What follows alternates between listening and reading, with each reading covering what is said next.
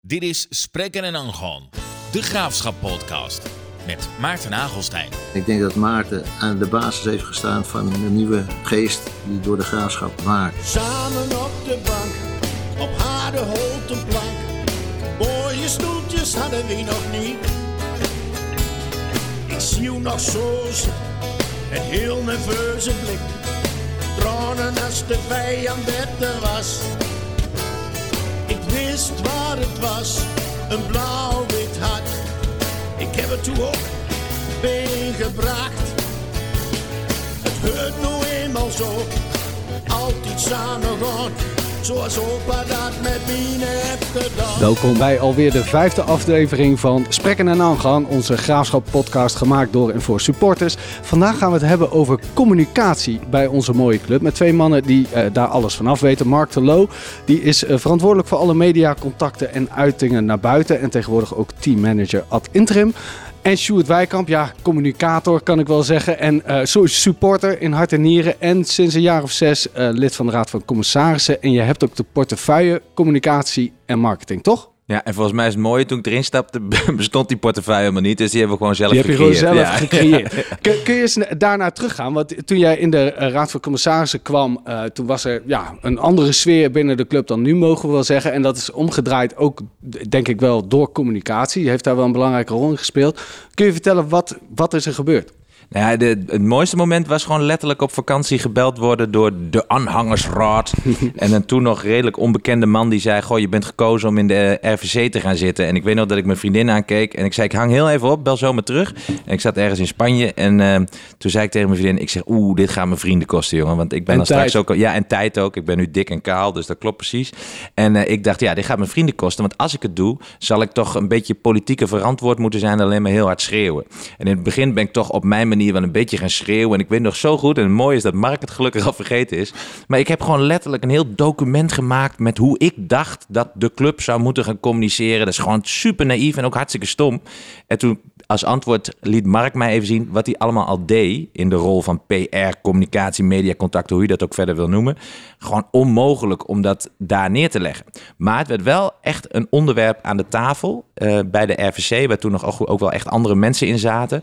En heel langzaam, maar echt wel heel zeker, begon je te voelen dat ze gingen beseffen hoe belangrijk het is als deze club echt een volksclub is. Is dat, dat het volk ook hoort, weet en ziet wat er gebeurt in plaats van maar een beetje gist en denkt te weten wat er gebeurt. Want dan krijg je vrij spel en dan word je aangevallen van links en van rechts. En nou, dat hoe, zag, hoe, hoe was dat dan eerst? Want je, je hebt dan dat plan en je hebt die ideeën. Eh, Mark zegt ook al, er gebeurt veel, veel. Maar wat, wat was er eh, volgens jou en volgens Mark aan de hand waardoor dat nodig was dat daarnaar gekeken werd?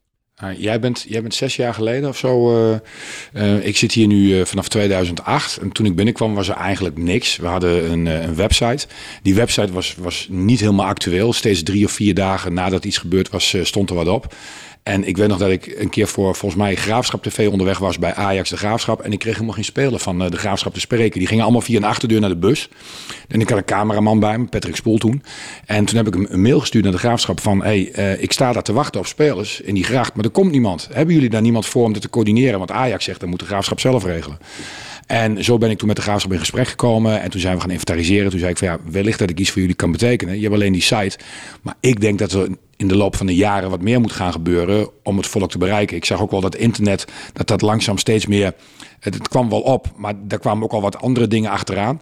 Ehm, Ja, Twitter en zo, Ja, dat Twitter, toen wel een beetje Hives begonnen. hebben we in het verleden nog gehad. eh eh, Hives en Facebook. Hè, en tegenwoordig dan eh, met LinkedIn. Snapchat hebben we overgeslagen. Insta natuurlijk heel belangrijk. Waarom heb je, sla, je Snapchat over? Nou, ik, ik spiegel het dan aan mijn kinderen. Want ik, kijk, ik ben dan nog, nog ietsjes ouder dan, dan Sjoerd. En dan komt er iets nieuws. En dan wordt door sommige mensen gezegd... je moet misschien gaan Snapchatten. En dan spiegel ik met mijn kinderen van... luister, we hebben nu Twitter, we hebben Facebook, we hebben Insta.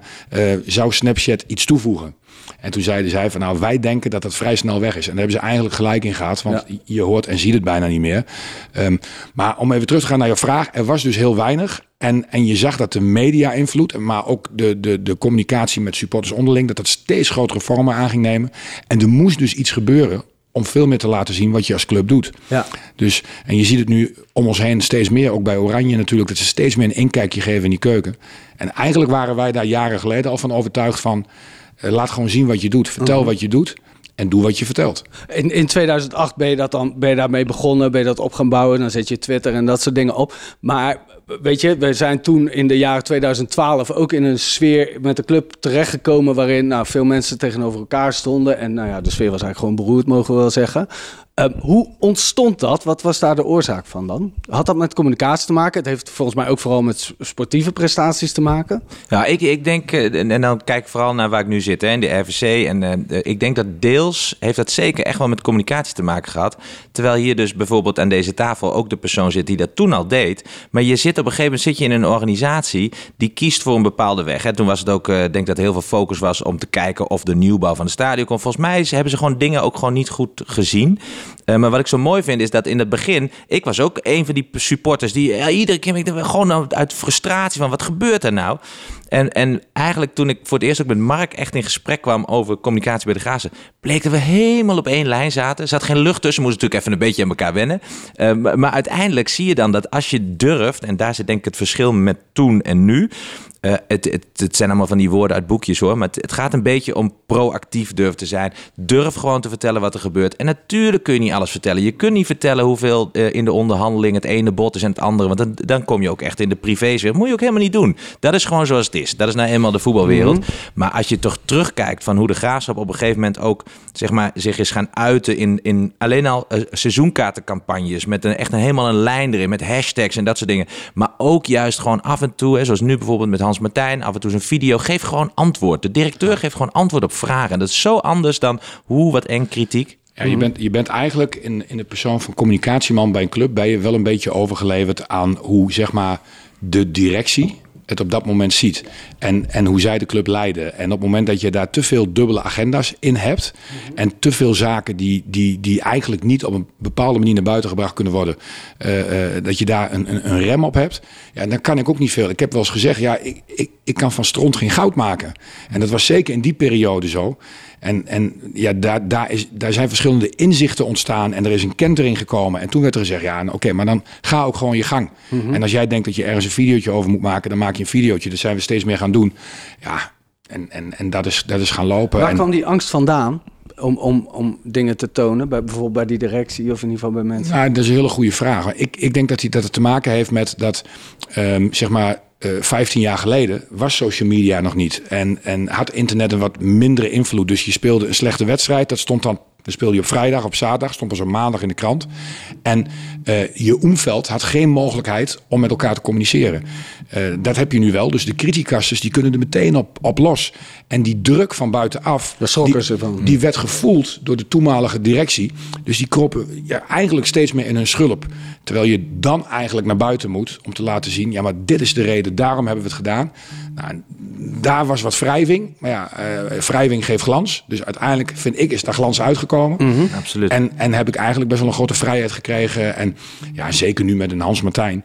Die, die, die, ja, die, die snapt dat helemaal uh, hoe dat werkt. En die werkt daar ook graag aan mee. En, ja. en ook met trainers, die ben je ook een beetje afhankelijk. Kijk, uh, Henk de Jong kwam op dat moment ook even op het goede moment om ons dat laatste zetje te geven met een inkijk in de keuken. En uh, ik zie nu bij Mike hè, in, een, in, een, in, een, in een half seizoen.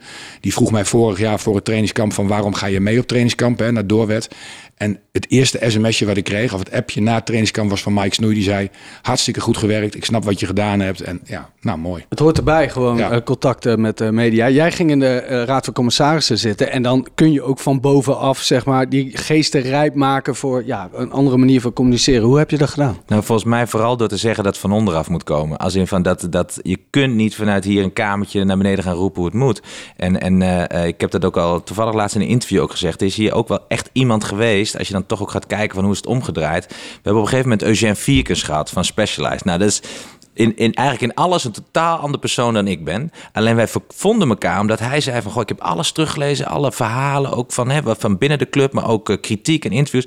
En toen hadden we natuurlijk een soort van verhaal... vanuit wat toen de revolutie was en, en die twaalf punten. En hij zei, ik geloof echt in dat verhaal. Ik denk alleen, Stuart zei dit toen ook letterlijk... dat als je het doet zoals jij denkt dat je moet doen dan word je kaal en dik. Nou, dat is ook echt wel gebeurd. maar je blijft tegen de muur aanlopen, omdat hier moet iets veranderen in een organisatie wat niet gaat om een persoon. Of, maar het gaat gewoon om... de- Dat, Manier van denken. Ja, en het moet dus kloppen van boven naar beneden en drie keer weer terug.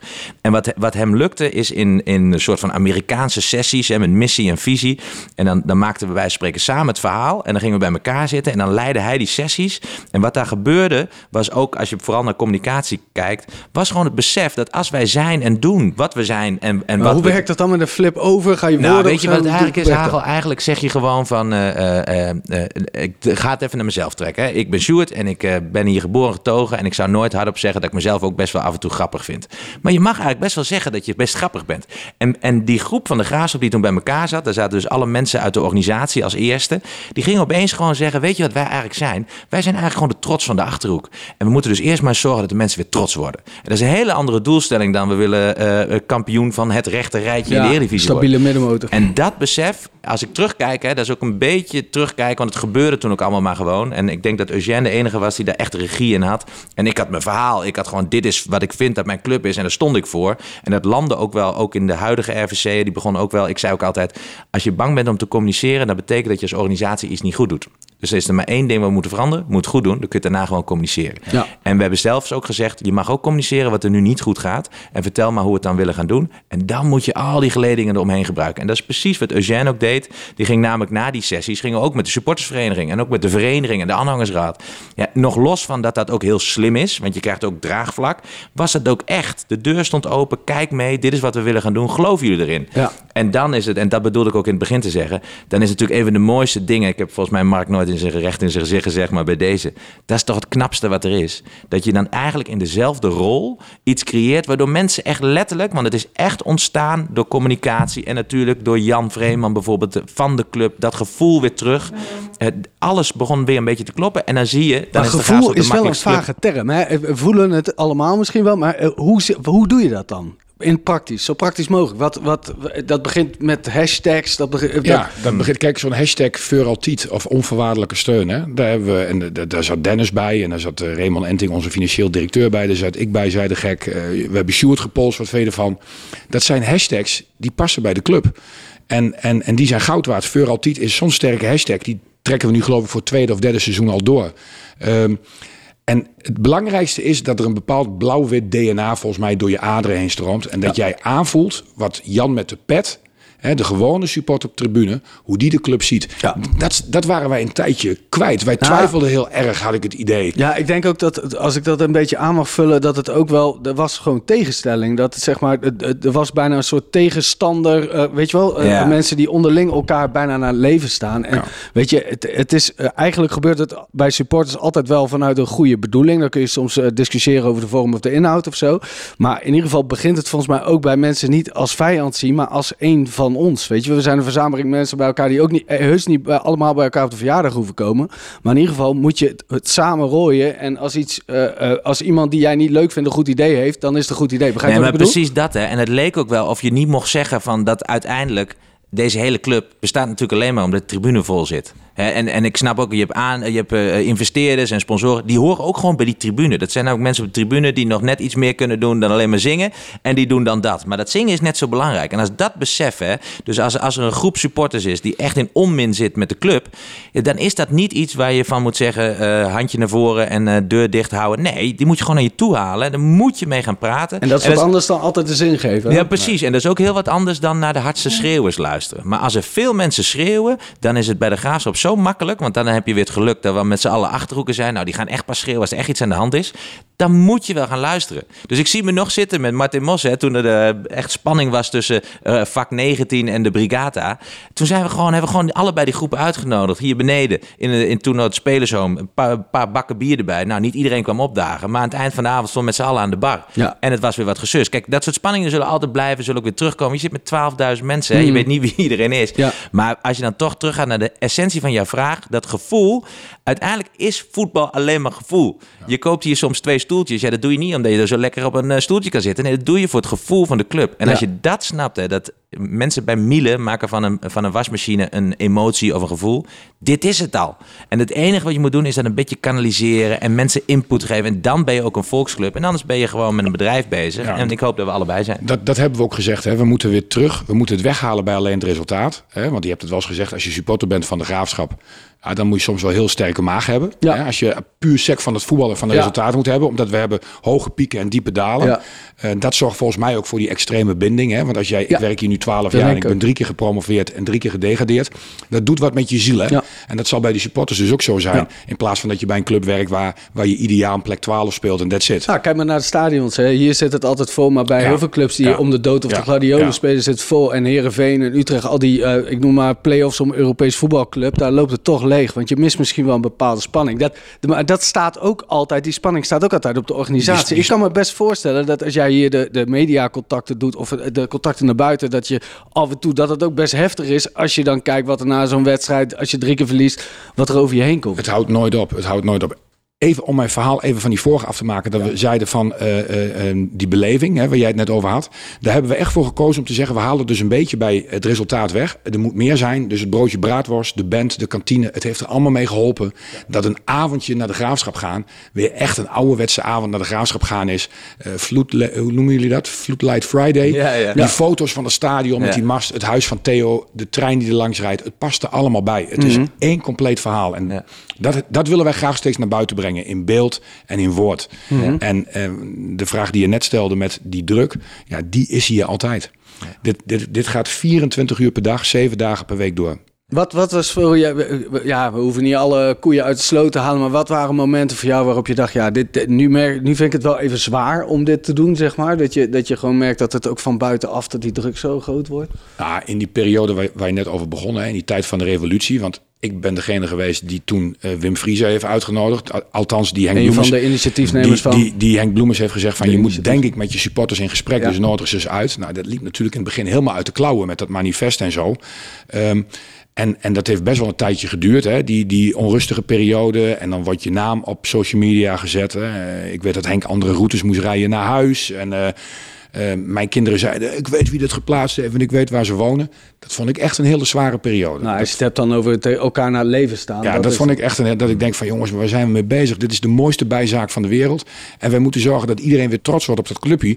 Zoals ik het vroeger was toen ik met mijn vader gewoon op onoverdekt staan stond. Ja, ja. Eh, Ik bedoel, eh, dat gevoel moet je weer creëren. Ja, gewoon dat ouderwetse graafschapgevoel wat jij ook altijd, ik, ik zeg het maar even, eh, benoemt in je column. Eh, die zou ook ongeveer denk ik rond deze tijd normaal gesproken beginnen, maar aangezien je hier op tafel zit. Ik kan al en even eentje live doen. U zou dus nu, ja precies, u zou, u zou nu gaan luisteren naar de column van Sjoerd Wijkel. Nee, maar die, dat is inderdaad, dat was echt wel een hele zware periode, weet jij ook nog wel hè? Ja, ja, nee, ja, sterker nog, ik, eh, op een gegeven moment ging ook eh, zeg maar, het verhaal waar ik echt nog steeds vol achter sta. Want er, gebe- er werden ook gewoon dingen besloten die niet klopten. Zoals ik het gewoon zie, hè, zoals ik ook teruggekeken heb, die klopte bij wat de club was. En dan heb je het gewoon letterlijk over een trainer die echt niet bij je club past. En een soort van voetbal wat gewoon echt niet bij je club past. Wat, wat ik heel erg prettig heb gevonden, is dat het begin bijvoorbeeld van die revolutie bedacht was van we gaan nooit op de persoon, maar we gaan proberen zo hoog mogelijk in gesprek te komen. Dat lukt in het begin best en op een gegeven moment ontaart dat toch in een soort van volksopstand. Hoe vervelend ook hè. Ik zit hier natuurlijk voor de club, maar ik ben ook geboren als een soort van allemansvriend. Als ik nu terugkijk, is dat wel in mijn beleving wat er toen echt even nodig was. Want het is een soort bungee jump. Hè. We gingen gewoon met z'n allen met de kop onder water. Het zal echt voor de mensen in de organisatie verreweg het vervelend zijn. Maar gewoon voor jezelf als supporter was het ook dat is verreweg de meest beroerde periode van eh, 35 jaar supporter bij de graafschap. En, en eh, de kop ging onder water. En voor mijn gevoel zijn we niet alleen, als je dan toch van een brug afspringt, met een zijn we echt nog voorbij die brug geschoten. Als ik nu zie 400 man of 350 gemiddeld na een uitwedstrijd. Toen wij ongeslagen kampioen werden met kisten maken, zat ik met eh, Dennis en eh, 70 Ja, mensen ja. in een uitvak. Hè? En dan kijk oh ja, die auto is er ook. En die zijn, oh fijn, dan zijn we in ieder geval met 80 70 man. man was echt ja, veel. dus er is echt iets bijzonders gebeurd hoor. Dan kom je direct, hè, als je dan die vraag stelt wat voor je het zwaarste en wat vind je dan het leukste, dan geniet ik daar het meeste van. Dat die tribunes nu gewoon nog weer met 9.500 mensen vol zijn. Dat er 400 mensen meegaan naar een uitwedstrijd.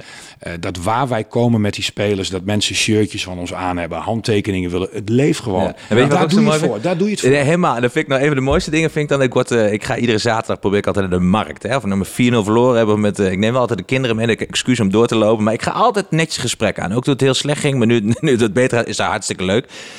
Wat, wat regelmatig terugkomt, als je dan echt gesprek aan gaat met mensen, die zeggen dan vaak van, ja, maar eh daar doen ze toch niet bij de club al die dingen. Moet je kijken, de, de toen met die shirtsponsoractie en met de kantine. En ik vind juist, dat is het, dat is het allermooiste teken dat het goed gaat met de club. Als Want mensen het zelf dat ze het oppakken. zelf. Want, want wie hier ook aan tafel zit, welke persoon er ook hier in de organisatie zit, deze club zal tot in lengte van dagen gemaakt worden door de achterban. En echt, dat is echt, als dat besef er is, hè, en, en mensen durven dus al die weekenden erin te knallen om zo'n kantine te bouwen. Dan is dat, dan klopt er heel Ja. veel bij de club. Als Ja. die ruimte er is, als je daarin mee wil. En natuurlijk krijg je dan ook gesprekken van ja, maar de club zou toch dat bijdragen. Jongen, dan organiseren we toch nog een theatervoorstelling voor de mensen die niet kunnen klussen. Ja. Dat gevoel, dat is het mooiste wat ik Dat ooit heb beleefd bij de club. proberen we ook te laten zien. Hè? En, dat, en, en dat had de vorige trainer al, die het publiek, de supporters vaak bedankte. Dat doet Mike ook. Hè? Die zegt van onvoorstelbaar bij Helmond uit dat het... Hè, eh, we staan er nog 1-1 en eh, de supporters blijven Volle zingen. bak, en trekken zeker, ja. uiteindelijk die drie punten over de streep. Maar dat proberen we ook weer te laten zien op onze social media kanalen. Ja, en dan loopt die man van 50 en 2 meter en 100 kilo weer op het veld met een cameraatje. Maar die beelden willen we wel laten zien. Ja. Dat de spelers en de supporters samen zo'n overwinning vieren.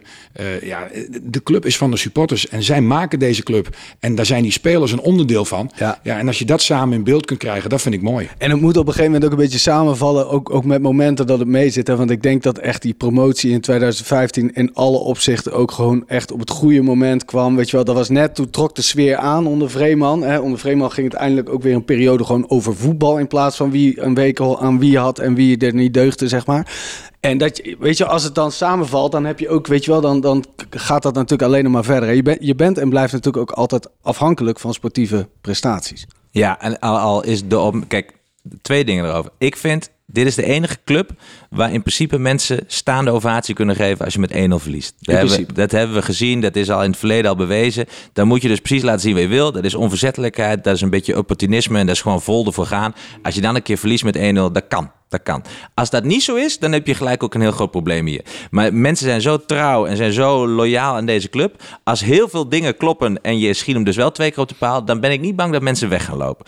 Maar het is nu ook wel een periode. We hebben de Gaas hebben echt wel stappen gemaakt. Je zit nu ook bijvoorbeeld heel dicht tegen het onderwerp van de vorige aflevering aan. Dat je, dat je bij wijze van spreken bijna een gezonde club bent. Ja, ik, ik zit hier niet om alleen maar te denken van... nou, dan wordt het weer spannend en dan gaan we weer degraderen en promoveren. Ik heb echt het gevoel, en misschien is het wel zo naïef als een plank... maar ik denk nog steeds dat wij echt een van de laatste clubs kunnen zijn... die echt gewoon een volwaardige eredivisieclub kunnen zijn. In alles, hè.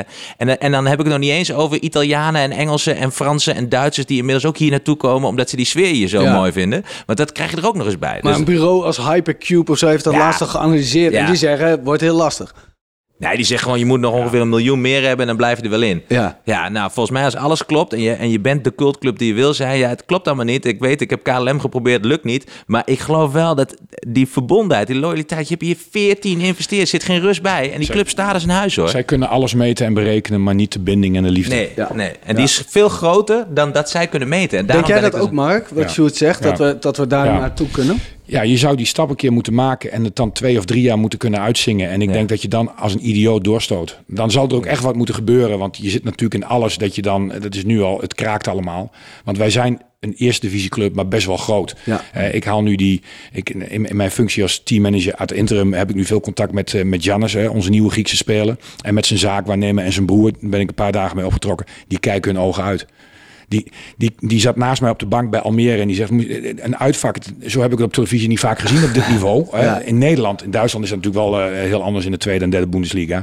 En ze bleven maar zingen en eh, hoe wij het op kantoor georganiseerd hebben, en hoe we zo'n jongen begeleiden naar het ziekenhuis, in het hotel, op weg naar een appartement. Ja, dit is echt wel een club waar, die, we hebben de zaken wel voor elkaar. Nou, dat is mooi om in ieder geval te constateren. Mark, ook, gewoon even over jouw werk. Hè? Je, eh, contacten met de media moet jij onderhouden. Hoeveel contacten zijn dat eigenlijk? Waar, wat Nou, komt daarbij kijken? Ik, ik had van het weekend had ik eh, toevallig een jongen aan de lijn eh, waar ik al jaren mee werk. Peter Goeskamp, eh, ook een echte Doetinchem en een supporter van de club. En die zei van, moet je nou eens kijken wat je in al die jaren hebt opgebouwd. Dat is natuurlijk echt gigantisch. In, mijn, in mijn telefoon, ik weet niet hoeveel telefoonnummers er staan van mediacontacten die ik vanuit het Hilversums heb, maar die ik ook hier regionaal heb. En als je zo lang in het vak zit, dan ja, ik, als je nu zegt ik heb met die en die contact nodig, dan weet ik met twee of drie telefoontjes waar we naartoe moeten. Maar het belangrijkste is natuurlijk de jongens waar je hier dagelijks mee werkt. Hè. Ik heb jarenlang natuurlijk uh, met Rijmond, uh, Rijmond Willems als vaste volger gehad. Uh, ik heb veel met Freek gehad, hè, toen Freek nog voor de VI werkte. Janssen, Daarna ja. Stef, Stef de Bond, ehm, nu Mark van Steenbergen, Richard van der Made, Jan Sommerdijk, ja. Jasper Hazela, Michiel Fucking. Ja, het zijn allemaal jongens die je gewoon bijna dagelijks spreekt. Ja, Dus, want, want eigenlijk is het zo, je hebt, je hebt hier de reg- regionale media, inderdaad de omroepen en de, en de kranten, die volgen het altijd. En de andere media, die komen als het echt uh, bijzonder is. En, Ja, uh, we hebben, we hebben drie, hè, regio 8, uh, Omroep Gelderland en de Gelderlanden, die zijn er altijd. Hè. Die zijn er ook uh, iedere afsluitende training en die doen een praatje met de trainer en met de spelers. Die zijn bij alle wedstrijden, die vliegen mee op trainingskamp. Um, maar als je promoveert, dan heb je ook weer uh, één keer per week Fox, uh, Veronica, uh, noem maar op. Al die, die websites, die voetbalprimeur komt met eigen camera's. Dus ja, dat, dat blijft gewoon doorlopen. De Eredivisie is daarin ook wel echt heel Ja. anders dan de Eerste Ja. Divisie. En als jij nou, uh, we halen een nieuwe speler en, en uh, tip je ze dan daarvoor? Hoe werkt zoiets? Nee, ik Ja, Mark, hoe doe je dat? Ja, eigenlijk. Uh, ik kan me voorstellen dat je even een berichtje stuurt of zo. Bij uh, Jannes in huis hangen nu allemaal foto's van journalisten. Uh-huh. Met duimpjes omhoog en omlaag. Nee, nee, maar de regionale jongens... Kijk, voor zo'n eerste interview loop ik wel even naar zo'n speler... en zeg ik, goh, je hebt nu een interview met, uh, met Mark van Steenbergen. Hij is van de Gelderlander. Ja. dit en dit en dit, zus en zus en zo. Weet je wel, dat hij even weet waar Mark vandaan komt... en uh, wat de invloed is van de Gelderlanden hier in de regio. Uh, dat, dat, dat spreken we wel door, maar... Ik hoor wel eens dat persvoorlichters zeggen wat mensen wel en niet moeten zeggen. Nee. Nou, no Nee, way. doe je no, dat nooit? no, no way. Nee, we- voor mij gaat het zelfs nog veel verder, hè? En dat kan ik mooi zeggen, want ik, ik doe dat werk niet letterlijk. Maar wat ik gezien heb in de afgelopen jaren... en één heel klein voorbeeldje zonder naam te noemen... maar ik ben wel eens bij een RVC-vergadering geweest... niet hier in het stadion, maar bij iemand thuis. Ik was er niet thuis of het stond op Omroep Gelderland Teletext. Nou, dat is heel bijzonder. Ja, dat is ja, ja. echt heel bijzonder. Dan is er ergens onderweg een of andere satelliet die doorgestuurd heeft... of iemand heeft iets laten vallen. Nou, even ervan uitgaande dat er iemand heeft laten vallen. Dat was, zat een beetje in de cultuur in de club. En dat kwam ook omdat we hebben natuurlijk een aantal journalisten gehad... en hebben we nog steeds. Die zitten zo goed in de ring rondom de graafschap. Die hebben allemaal hun bronnen. Hun bronnen, ja, zo ik nog, toen ik nog bij Omroep Gelderland zat... er was een favoriet zinnetje van Jantje Zommerdijk. Bronnen rondom de club. Ik dacht altijd dat hij het dan zelf was, maar dat maakt niet uit. Nee, ja, bronnen rondom de club zeggen huppel de pub. Nou, Mhm. ik, ik heb daar zelf een beetje een broertje dood aan. Hoor, doe even hoor, wederhoor. Zou heel chic zijn, want deze club doet dat. Daar ben ik van overtuigd. Als je je aanklopt met iets kritisch, dan krijg jij wederhoor. En Mhm. ook nog de feitelijke wederhoor ook nog. Maar wat ik gezien heb in de afgelopen jaren, is dat er iets ontstaan is dat als er bijvoorbeeld een column of een analyse, wat ik altijd dubieuze termen vind, zeker in regiojournalistiek, dat hoef je niet te doen. Je moet gewoon vragen, gaan zitten, bellen, mensen aan het woord laten en dan trekt dan maar je conclusie. Analyse is gewoon schrijven wat je zelf vindt met je eeuwenoude bron. Daar ben ik echt een beetje geïrriteerd door. Dat is gelukkig weggeëpt inmiddels. Maar als ze de plank misslaan, is deze club inmiddels zo open en transparant. Dan hoeft Mark niet eens te zeggen van... hé hey jongens, wat heb je nou geschreven? Dan gaan supporters en sponsoren ook, hè? Die gaan zeggen, nee, maar kom op joh, want dit en dit is ook gebeurd. En natuurlijk, er gaan heel veel dingen mis, net als bij ieder bedrijf. Hier ligt het dan dus meteen op straat. Dat is ook een feit, dat is heel Ja. beroerd, dat is heel lastig. Ja. Dit, dit, dit stadion heeft niet alleen oren, maar ook een mond. En soms zegt het stadion iets dat je denkt, van zeg het nou niet stadion, maar dan zegt hij het wel. Dit was heel, eh, doe mij nog maar één koffie. Eh, maar maar dat, dat gevoel, dat, dat mensen begrijpen dat echt iedereen hier zit om te proberen zoveel mogelijk te delen en uit te leggen hoe het hier gaat. Dat is inmiddels zo ver dat de supporters het voor je gaan opnemen. Dus je hebt een soort nog een schilletje Ja. rondom Mark als PR of mediaman. Er zit nog een schil omheen. Het moet wel kloppen. En dat vind ik, eh, dat, ik vind dat de, de Ja, ik denk, daar heel ik ver denk in dat de supporters voelen dat het allemaal redelijk transparant is. En dat wij echt willen laten zien wie we zijn en wat we willen doen. Ja. En hoe belangrijk dat hele omveld voor ons is. Al die stakeholders, de supporters, de sponsoren, de gemeente. Hè? Want vlak de contacten met de gemeente niet uit hoeveel beter die nu zijn. Ja, ten opzichte van, van zeven, acht jaar geleden. Ja, Dus, eh, ja, dat, is, dat is enorm. Toch ben je ook afhankelijk altijd van mensen die dat, die dat eh, tot uitvoer brengen. Zo'n visie op communicatie. Daar is trainers eh, zijn daar bijvoorbeeld heel belangrijk in. Nou, daar hebben we wel een mooi rijtje aan verschillende types gehad. Hè. Jan Vreeman die in alles de graafschap is, maar niet echt een wel, ja, hoe moet ik het zeggen, niet echt hard, oh, hoe moet ik het zeggen, uitgebreid oreert, om het zo maar te zeggen. Eh, dan Henk de Jong eh, een, een, een ronduit open naar media en Mike Snoei die daar weer anders. Moet je, hoe, waar ligt die grens? Waar, waar zeg je als club, dit is ons beleid, daaraan heb je te committeren? Of, of hoe ver mag een trainer dat zelf? het, is wel, het is een beetje balanceren. Hè? Want je kunt wel met de bottenbel erin gaan en zeggen: dit is beleid en eh, dit is wat je moet doen. Eh, maar op het moment dat eh, ik met een voldongen feit zit dat iemand trainer is geworden. en in het voortraject zijn die afspraken niet gemaakt, dan heb je wel een probleem. Ja. Dus het is altijd een beetje masseren, een beetje kneden en praten. Uitleggen waarom wij denken dat dit belangrijk is voor de club. En uiteindelijk kom je daar wel. En eh, kijk, Mike heeft veel in het buitenland gewerkt en zat bij Telstar. En had een hele goede relatie met ehm één of twee journalisten bij, eh, bij Telstar. En die vroegen soms aan Mike, heb je nog een leuke invalshoek? Nou, de media hier is net even iets anders. Ja, die zitten er bovenop. Die gunnen, die gunnen elkaar wat dat betreft. En dat is ook terecht. Eh, het ligt in de ogen niet. Want die willen gewoon zelf met het verhaal komen en met een primeur komen. Hè? Ja. Dus die zitten er bovenop, missen niks. Nou ja, daar heb je even mee te dealen. Nou, daar heeft hij zich vrij snel eigen gemaakt. Ja. Eh, we weten allemaal wat er gebeurd is. eh een van die eerste trainingen. Ja, met, En toch met heeft hij daar- NVV toch? Ja, Dat, en toch heeft hij daar stappen in Voor de gemaakt. mensen die En- misschien vergeten waren, maar toen, toen werd er over, over de opstelling dat, dat, dat dat niet genoteerd mocht worden. Dat we, Ja, met een vindt het vervelend dat op dinsdag of woensdag al door een journalist gevraagd wordt die gewoon toestemming heeft. Hè? Want iedereen mag bij ons bij alle trainingen zijn. Maar die dan op dinsdag of woensdag al eigenlijk tactisch verhaal naar buiten brengt. Ja, daar hebben we mee te dealen. Dat is inherent aan dat je gewoon openbaar traint.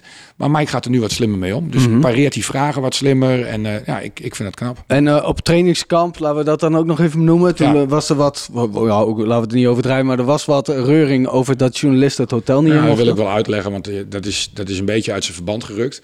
Ehm, wij hebben de afgelopen jaren, daar ben ik altijd groot voorstander van geweest, journalisten in het hotel. En dat ging om Jan, om Jan Sommerdijk, om Richard, om Rijmond. Gewoon mee. We zaten vaak in Turkije, grote hotels, waar we elkaar dan overdag tegenkwamen op het trainingsveld en s'avonds aan de bar. En ik vond het heel belangrijk dat die contacten dus s'avonds waren tussen die journalisten en een trainer en het bestuur en wat sponsoren. Dat was echt gezellig. Vorig jaar zijn we op trainingskamp gegaan naar Noord-Spanje en daar hadden we een hotel alleen. En ook daar had ik het weer voor elkaar gekregen dat de journalisten in ons hotel mochten. Ook omdat Henk de Jong daar wel voor open Ja, stond. Henk de Jong stond daarvoor open en die zegt eh, lekker normaal blijven doen. Maar toen kwamen we erachter dat als je in een hotel alleen zit of in een kleine hotel zit en je hebt drie journalisten bij je, dus eh, drie verschillende media, want er waren ook nog wat fotografen, maar daar hadden we dan qua schrijven wat minder last van, dat je eigenlijk overal waar je loopt in dat kleine hotel eh, moet oppassen. Want je was in onderhandeling met een aantal spelers en sommige spelers wilde je nog verhuren. Ja, en hoe je het ook went of keert, als dat naar buiten komt in een te vroegtijdig stadium, dan lopen die onderhandelingen mis of een speler raakt gefrustreerd. Nou, dat was dus één dat we zeiden van, hey, dit valt ons nu een beetje tegen, dat moeten we anders gaan managen. Ehm, plus, daar zijn dingen gezegd tussen de technisch manager en een aantal journalisten. En er is gezegd van, jongens, even off the record. Ik ben een groot tegenstander van de term off the record, want er is geen off the record. Ik heb zelf ook duizend items gemaakt voor SBS. Er is geen off the record. Ik sla toch op. Drie dagen is het stilgebleven en de vierde dag kwam iets naar buiten. Via een van die journalisten die daar eh, bij ons waren, die daar dus bij zaten bij dat verhaal. Toen hebben we gezegd, dit moeten we zo niet meer doen. En we willen niet een boycott, maar als we volgend jaar in een hotel zitten, moeten we ergens in dat hotel een plekje hebben waarin we gewoon rustig kunnen lopen in onze blote kont en kunnen zeggen wat we willen zeggen zonder dat we denken, het komt naar buiten. Nou gaan we dit jaar naar Spanje, afgelopen winter. En dan zaten we niet in een hotel, maar in een soort appartementencomplex. Met één eetzaaltje. En toen hebben we gezegd, weet je, we bieden de journalisten nu niet aan om met ons mee te reizen. Dus niet in de vlucht in het hotel. Maar ze waren wel welkom bij alle trainingen, bij onze wedstrijd. En als ze een interview hadden willen doen bij het hotel, bij het zwembad. Want ik snap ook dat dat het mooiste plaatje is. Dan had dat ook gekund. Want uiteindelijk, door een misverstand, heeft er nog een journalist wel in ons hotel gezeten. En Jan Sommerdijk was op visite bij de jongens Van van, NEC. Media. Ja. Ja. want die zaten ook bij ons in dat appartementencomplex. Dus Ja. kijk, ik snap dat de journalisten dan schrijven van de graafschap weert media uit hotel. Omdat nou voor het eerst sinds twaalf jaar dat ik in dienst ben is geweest dat ze niet in ons hotel mochten slapen. Mhm. Dat we dat eigenlijk niet fijn vonden omdat het allemaal te klein was.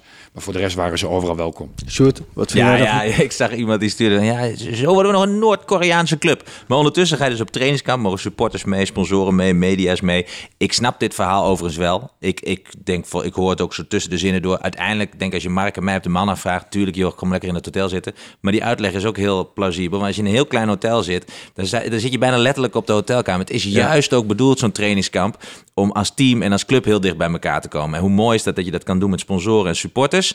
En die media, hier staat die deur echt. Ik ben gelukkig nu al bij heel veel clubs geweest.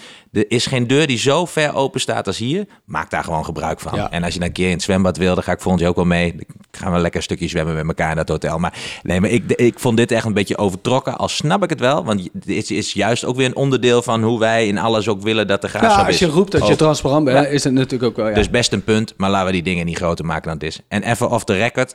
eh, eh, ik denk dat... eh, Ik hou niet van off the record. kan het ook off the record in de podcast? ja, niet? absoluut. Nee, kijk, weet je, de, eh, volgens mij, als je, eh, als je af en toe ook durft te zeggen van... Goh, dat was niet helemaal eh, hoe wij bedoeld hadden of hoe we dat gedacht hadden. Dat is zo krachtig, hè? En dan zou ik het voorbeeld ge- nemen. En ik, dat is niet helemaal fair, want ik heb niet met de trainer erover gehad. Maar iedereen weet precies wat ik bedoel. Zeker die mensen die die persconferentie gezien hebben. Na dat trainingskamp, waar het echt fantastisch is geweest. Hè? Er is hier nu een groep, tenminste als ik van spelers en alles eromheen. Daar is nog nooit zo close geweest dan ooit, als dat een zin is. Maar als dan de fluit gaat op de Vijverberg en je begint zo tegen Jong Utrecht, waarvan we inderdaad zagen dat sommigen die hadden net de puistjes nog uitgeknepen. Hè? Ja, die ja, waren ja. 16, 16,5, Ben je- 17. ja. En, en je begint en het was bijna angstig. Dan zegt iedereen in dit stadion, en dat is dan misschien wel weer het geluk dat er zo iemand als ik ook hier aan tafel zit. Want ik voel echt, en inmiddels voelt iedereen het ook, maar ik weet, nou ja, dat klinkt heel arrogant, maar ik weet echt wel wat een supporter denkt. En als die wedstrijd dan zo, zo begint. En je durft niet te volop te klappen na zo'n trainingskamp. Terwijl iedereen dat gevoel heeft, nou gaat het weer gebeuren. gaat het gebeuren, Eigen ja. Vijverberg, hè, lampjes aan, bosje, biertje erbij. En je trekt jezelf eerst even terug. En je zegt dan in een persconferentie van ik heb echt genoten. Dan snap ik in alles wat Mike bedoelde. Alleen daar hoort dan even die ene zin bij van... Goh, wat dat begin, jongen. We hadden er zo op gehamerd. Alleen eerder zou ik dan bijvoorbeeld Mark een berichtje sturen. Nu weet ik al lang. Daar hebben ze al even met elkaar over gesproken. Ik hoef niet eens naar Mark te kijken. Ik weet gewoon dat ze daarover gesproken hebben. En je kunt een trainer en een persoon niet veranderen. Maar je kunt wel, en dat was eigenlijk ook hoe jij begon... een beetje binnen de lijntjes van onze club. En af en toe de buiten. Ja, dat is toch ook wat onze club is. Dat is toch fantastisch, joh. En zeker de buiten is Eddie Buiting. En hij heeft weer een prachtig gedicht geschreven. Soms bepaalt één moment of een speler een kleurloze voetnoot wordt in de clubgeschiedenis. Of dat zijn naam met kippenvel wordt uitgesproken. De boerenpoen van Eddie Buiting gaat deze keer over de man die over een paar weken met Roda weer op onze Vijverberg komt. Robert Klaassen. Dit gedicht heet Gele Schoen. Wanneer Roda straks aantreedt op de Vijverberg, kan ik maar aan één man denken. Of liever één moment waarop deze vent, Robert Klaassen, mijn voetbalhart heeft verwend. 2018, dat ene momento, Almere thuis, de dood of de gladiolen. Het wordt bepaald door zijn zolen, die meters hoog, torenhoog de lucht doorvlogen. Zijn gele schoenen bepaalden of we het gingen halen, hakken en sloot, gladiool of dood. Robert Klaassen karate trapte fijn, een zeer zekere treffer van de lijn. In de laatste minuut vloog de bal de ruut, vol ongeloof, bijna wat polderjongens onthoofd. Deze waterdrager, een voor de rest kleurloze vent, prototype passant, werd held door één moment. Van voetnoot naar beeld van stand. En die gele schoen bungelt nu aan een Durkums jongensbed. Die gele schoen heeft de zomer van 2018 voor mij gered. Eredivisie, Almere geveld. Robert Klaassen is daarom een voetbalheld. Dat was het gedicht van Eddie Buiting. Mark de Loo, we kijken even naar de toekomst. Wat zou jij op gebied van communicatie nog willen? Nou, er zijn nog wel wat wensen. Ehm, kijk, we hebben op commissie bijvoorbeeld echt nu stappen gemaakt. Eh, eh, Jelle gaat weg, maar we zoeken daar meteen weer eh, nieuwe mensen voor. We hebben Henk te zitten, Judith zitten, Hans Martijn doet nog wat commercieel. We hebben stappen gemaakt op maatschappelijk vlak. Daar houden zich nu wat mensen mee bezig. Ik zou het heel mooi vinden dat de afdeling communicatie straks gewoon wat breder wordt. Dat je echt een soort mediatak hebt. Hoe is die nu? Ja, die is nu eigenlijk, zeker omdat ik nu die, die functie als eh, teammanager erbij heb, ehm, denk ik dat wij nu misschien eh, 24 of 28 uur per week overhouden op communicatievlak. Hè. Niels Venus ondersteunt me ook nog voor een paar uur per week erin. En voor de rest hebben we heel veel vrijwilligers. Ik vind dat we daar stappen in moeten maken. Ik zou heel graag iedere week met een eigen televisieprogramma willen, willen komen. Veel meer eigen video, eigen verhalen. Wat zijn voorbeelden van clubs of van, van dingen waarvan je denkt, ja, zo zou ik het willen? Nou, ik zie in Nederland zie ik bij een club zoals Heracles, die ook gewoon eigen eh, tv maakt, die daar een klein studiootje voor hebben. Ehm, ehm, eh, FC Utrecht heeft een man in dienst die alleen volledig met video bezig is. Ja. Eh, dat zou ik op nu ook willen. Ik ga heel veel naar Duitsland. Ik heb hele goede contacten bij Keulen en bij, bij Duisburg. Daar hebben we nu ook die eerste wedstrijd kunnen, kunnen regelen. Daar ben ik blij. Duisburg, ja. Maar dan zie ik hoe zij dat doen. Dat vind ik echt mooie voorbeelden. En, en dat probeer ik hier in Nederland ook te integreren. Keulen werkt heel veel in dialect en met, met bepaalde termen, zoals voor altijd. Ja, maar dan in het Keuls. Dat vind ik mooi. Ja, dat vind ik mooi. Wat zijn, en Sjoerd, want, want ja, dan zou je dus eigenlijk als je iets meer wil, dan zou de Raad van Commissarissen daar misschien iets van... Hé hey, Sjoerd, Ja, ik zal het lijntje nog even één keer uitleggen. Dan heb je gewoon de directie. En als die dat willen, dan zegt de raadcommissaris, nee, zou ik doen. nee, maar is dat reëel wat hij Ja, wil? ik geloof in alles. Dat deze club is zo bijzonder. Ik win het ook nog steeds van. Zet er een supporter of een, eh, weet ik veel, een commissaris of een bestuurslid van iedere andere club neer. En je gaat het hebben over wie de meest bijzondere is. Nou, de top drie heeft natuurlijk echt een eigen verhaal. Maar als je dan kijkt naar wat wij zijn en waar we voor staan. En een, ja, dat klinkt een beetje flauw, maar we zijn echt gewoon, we zijn gewoon een merk. Gewoon superboeren, Dran, Boerenbruiloft, Vijverberg. Het wordt ook steeds sterker en steeds beter. Dus ik geloof heel erg in de lijn die Mark ook zegt. Als je dat nog meer gaat aanzetten en aandikken en durven ook. En je- Is dan niet het, de kans dat je het ook te veel doet? Want ik heb met samen en Ja. dat soort dingen ook wel eens van... Moet ook niet te klef worden. Nee, maar dat is het mooie. Kijk, nu zit je eigenlijk onderbemand. Dat is gewoon een feit. En het is niet alleen bij communicatie. Het is eigenlijk nog steeds op bij heel veel dingen. Maar er komt Lakense Vetclub. We zitten nu weer in Altijd de... terug in begroting Ja, dus je zit nu weer in de servetrol. En je, maar je wil snel mogelijk weer een laken zijn. Dus je moet werken alsof je een laken bent. Ben je straks een laken, dan wil je eigenlijk een dekbed worden. En dat dekbed, dat kan... eh, ik zit nou opeens te denken dat natuurlijk een dekbeddengigant ook prima je sponsor zou kunnen Nou, zijn. hier, vanuit dit visie dingetje wat ik hier even als column op tafel flikker. maar ik denk dat als wij gewoon durven ook echt anders te zijn, de communicatie. Want laten we vooral niet gaan kijken naar de inhoud van die filmpjes van Erik Les. Ik snap precies wat Mark bedoelt hoor. Dat je het gewoon doet is al heel goed. Maar dan moet je het ook echt durven op zijn graafschaps. En daar hoort ook bijvoorbeeld bij dat Mark dan belt naar die bizarre promotie in Volendam. En zegt van, hé hey, Sjoerd, eh, we hadden toch eh, in twee dagen tijd met dat hele team hier eh, beneden in het kantoor... een eventueel promotiefeest in elkaar gezet. Ja, ja, dat klopt. Dat vind ik dat jullie heel knap gedaan hebben. Maar ik sta nu bier te drinken met Jan Smit. Ja, maar er moet ook nog iemand het presenteren. Ik zeg, oh, oké, wie kunnen we bellen dan? Ja, je stapt nu in de auto, je komt nu hier naartoe, je doet die broek uit... en je trekt een graafschapshirt aan en je gaat op podium staan. Ik zeg, tuurlijk Mark, samen eraan. Gewoon in die auto, net voor de bus hier het trein oprijden. En ik stond met de pet op en mijn pantalon en een maar dat, sja- dat houdt je touwtje moet- heeft ook toch wel eens een charme. Ja, maar dat hou je altijd. Maar dan kun je er wel 16 professionele stappen nog bij zetten. En dat vind ik ook, dat moeten we doen. En als afsluitertje, als je dan toch over communicatie hebt. Ik zelf wil nog heel snel een keer op de fiets of op de brommer een keer naar Zeist rijden. Want ik vind dat de, dat de KNVB moet ook eens iets meer gaan beseffen. Ik zie nu ook weer de boycott naar Eindhoven toe. Hè. Dat, eh, dat, dat, dat soort maar dat dingen. zijn lokale autoriteiten wel. Maar Ja, maar het zit in een groter geheel volgens mij. Dus het zit ook bij gemeenten, maar ook, ik vind ook dat de voetbalbond moet daar ook eens een voortuin nemen. Die 1% die het voor ons verziekt om, zoals we allemaal naar uitwedstrijden willen, het liefst zelfs een biertje met de tegenpartij, totdat de fluit gaat. Hè, dan moet er wat mij betreft altijd een hek omheen blijven zitten. Want het moet wel rauw en fanatiek blijven. Maar dat zou voor mij nog wel, ik heb natuurlijk niet zo heel veel jaren meer hier in de FVC, daar zou ik nog wel wat aan willen doen. En ik hoop dan dat Mark meegaat, want als iemand dat in de gaten heeft, hoe je dat naar je sport zou brengen, dan is dat hier. Dus ik wil daar echt serieus met een trekker naartoe en eens een keer gaan praten over hoe kunnen we nou zorgen dat. Want uiteindelijk zijn we allemaal onderdeel van die voetbalbond. Die moeten ook iets meer gaan snappen. Het- is van de mensen. Het is niet van mij. Het is niet van Mark. Het is niet van jou. Het Ik is ben van het daar helemaal mee eens. Kijk, als je nu naar aankomende vrijdag kijkt, hè, die wedstrijd bij Eindhoven, die wordt dan geboycott. Dat ja. betekent, het is al niet het meest spraakmakende stadion, met alle respect voor Eindhoven, maar er zitten niet zo heel veel mensen. Dat vak bij ons, waar nu 350, 400 supporters in zouden staan, blijft leeg. Als als zij zijnde, als de corporatie eerste divisie zijnde, zou ik zeggen, wij moeten heel snel stappen maken. Want wij willen die beelden willen wij laten zien. Wij willen de eerste divisie verkopen, we willen voetbal verkopen. Doe je verkoop je niet, verkoop je niet op die manier. Dus wij werken ons hier de pleuris om de mooie dingen en het gevoel in beeld te brengen. En daar krijgen we vrijdag een leeg stadion zonder sfeer. En dan zou je moeten zeggen, hey, als jij betaald voetbal wil spelen en je hebt een vak voor 400 man, zorg dan ook dat je 400 man kwijt kunt in je faciliteiten. Ik vind het een mooi voornemen. Trekken naar Zeist, we trappen een man. Dit was de vijfde aflevering van Sprekken en Aangaan. Eh, het wordt gemaakt door Sjoerd Wijkamp. Nou, die zat vandaag ook aan tafel. Hey, goed gedaan. Eddie Buiting. Eh, Dennis van Amerongen doet de technische ondersteuning. En ik ben Maarten Hagelstein. Tot de volgende keer. Later naar de spinnenkop, niet meer bij elkaar. Dat vond ik eerst best een beetje raar. Simon werd een grote held, armgebaren langs het veld. De liefde zal nooit meer overgaan.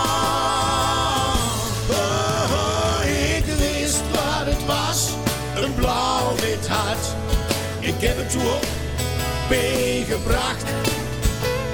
Het hoort nu eenmaal zo, altijd samen gaan, zoals opa dat met mij heeft gedaan. Zoals opa dat met mij heeft gedaan. Zoals opa dat met mij heeft gedaan.